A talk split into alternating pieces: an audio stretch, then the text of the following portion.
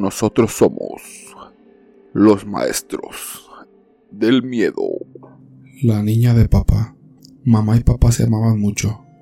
Siempre crecieron dos hijos, y cuando tenía tres años decidieron tener otro bebé. Y aunque les costó mucho tiempo lo lograron. Yo estaba muy contento, por fin tendría alguien con quien jugar. Pero nueve meses después, poco tiempo antes de que yo cumpliera cuatro años, mamá fue hospitalizada. Por fin vendría mi compañero de juegos. Pero nació ella. Cuando mamá llegó la tenía en los brazos. Ven a conocer a tu hermanita, dijo ella. Pero cuando me acerqué no sentí nada. Yo no quería una niña. Le di un manotazo en la frente. Papá y mamá se enojaron mucho y me alejaron gritando. Ellos jamás me habían gritado. Durante la noche mamá enfermó y volvió al hospital para jamás regresar. Una semana después fue mi cumpleaños y mamá ya no estaba conmigo.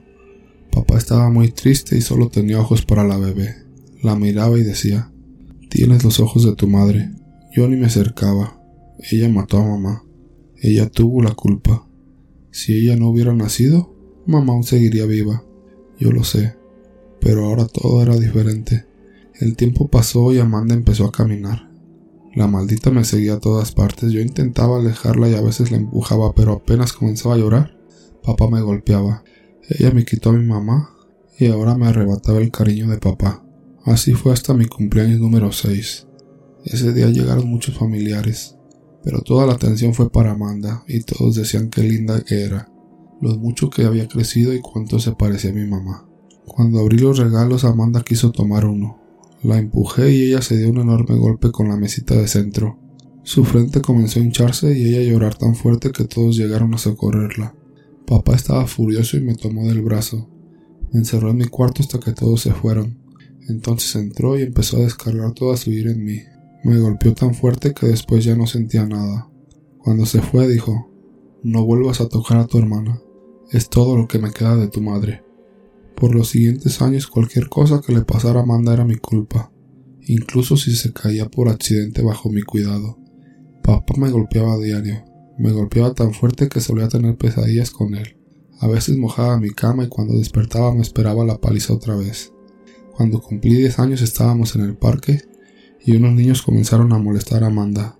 En un principio me reí, hasta que uno lo empujó al suelo y ella gritó, Hermano, ella me pedía ayuda, y yo sentí un gran remordimiento. Entonces pensé ella en realidad nunca me acusó o me culpó de nada. Era papá quien me golpeaba. Era él quien me desplazó. Fue él quien me dejó de querer. Ese día me golpeó como nunca, casi quedé inconsciente. Cuando se fue de mi cuarto Amanda entró y se sentó junto a mí. Papá es malo, dijo ella. ¿Crees que algún día también me golpea así? Levanté la cabeza para decirle que todo era su culpa, pero cuando la vi llorando con mucho miedo en sus ojos le dije, no lo sé, espero que no. Entonces entendí que si mamá no estaba aquí para protegernos, tendría que hacerlo yo e idearnos un plan. Al día siguiente Amanda gritó en su cuarto. Cuando papá llegara a ver qué pasaba lo golpeé tan fuerte en la cabeza que quedó inconsciente. Para cuando despertó ya estaba amarrado en la cama. Eres un hombre malo, dijo Amanda, mientras yo le hacía marcas con un cuchillo. Fue un deleite ver cómo se retorcía de dolor. Entonces pensé, ¿qué podría hacerle para que sufra aún más? Algo que realmente lo destroce, algo por lo que suplique que por favor lo mate. Entonces fui por el hacha, me puse frente a él y le partí el cráneo a Amanda. Murió instantáneamente. Lo hice frente a él mientras suplicaba que no lo hiciera. Pero cuántas veces yo también le supliqué. Ahora al fin soy libre, y el humo de la casa quemándose con ambos dentro se lleva mi miseria. Segundo relato. Mi nombre es Mariana. Desde pequeña mi sueño siempre fue ser una gran cocinera. La cocina es algo que realmente se me da, y no es por presumir, pero mi sazón es exquisito. Sin embargo, mi padre era un fanático religioso y buscaba la manera de complacer a Dios, así que donó parte de su dinero para hacer un convento. Pero no contento con esto, también ofreció mi vida a Dios, convirtiéndome así en una religiosa, es decir, una monja. Yo siempre fui obediente y no me puse el mandato de mi padre, aceptando con gusto los hábitos.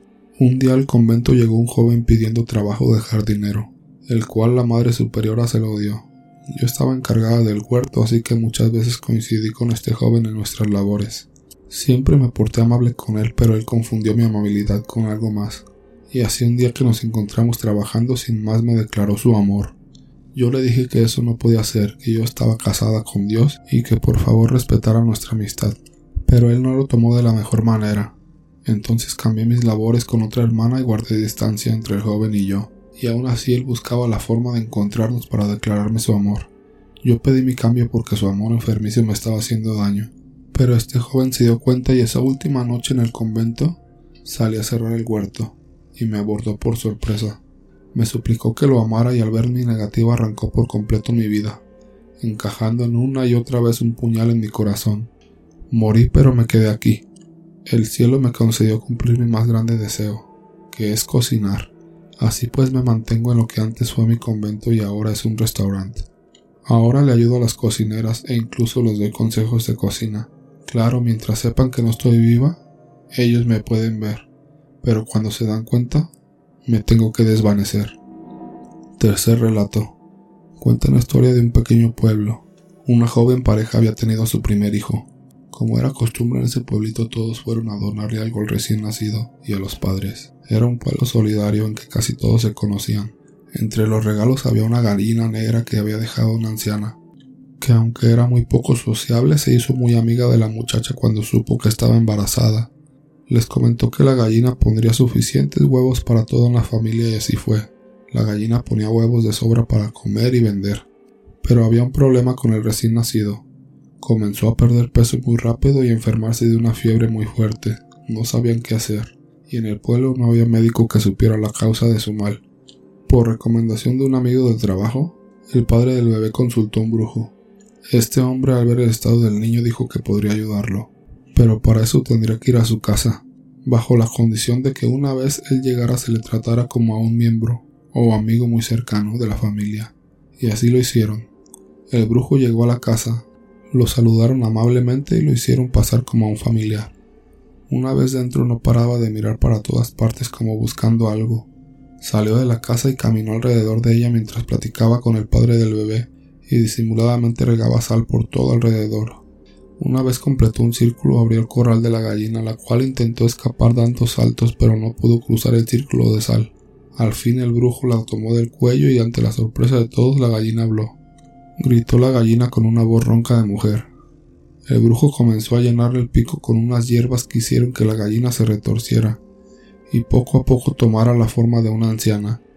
Esta al verse descubierta salió corriendo soltando gritos y maldiciones por todo el monte. El brujo les comentó que era esa bruja la que estaba enfermando a su bebé,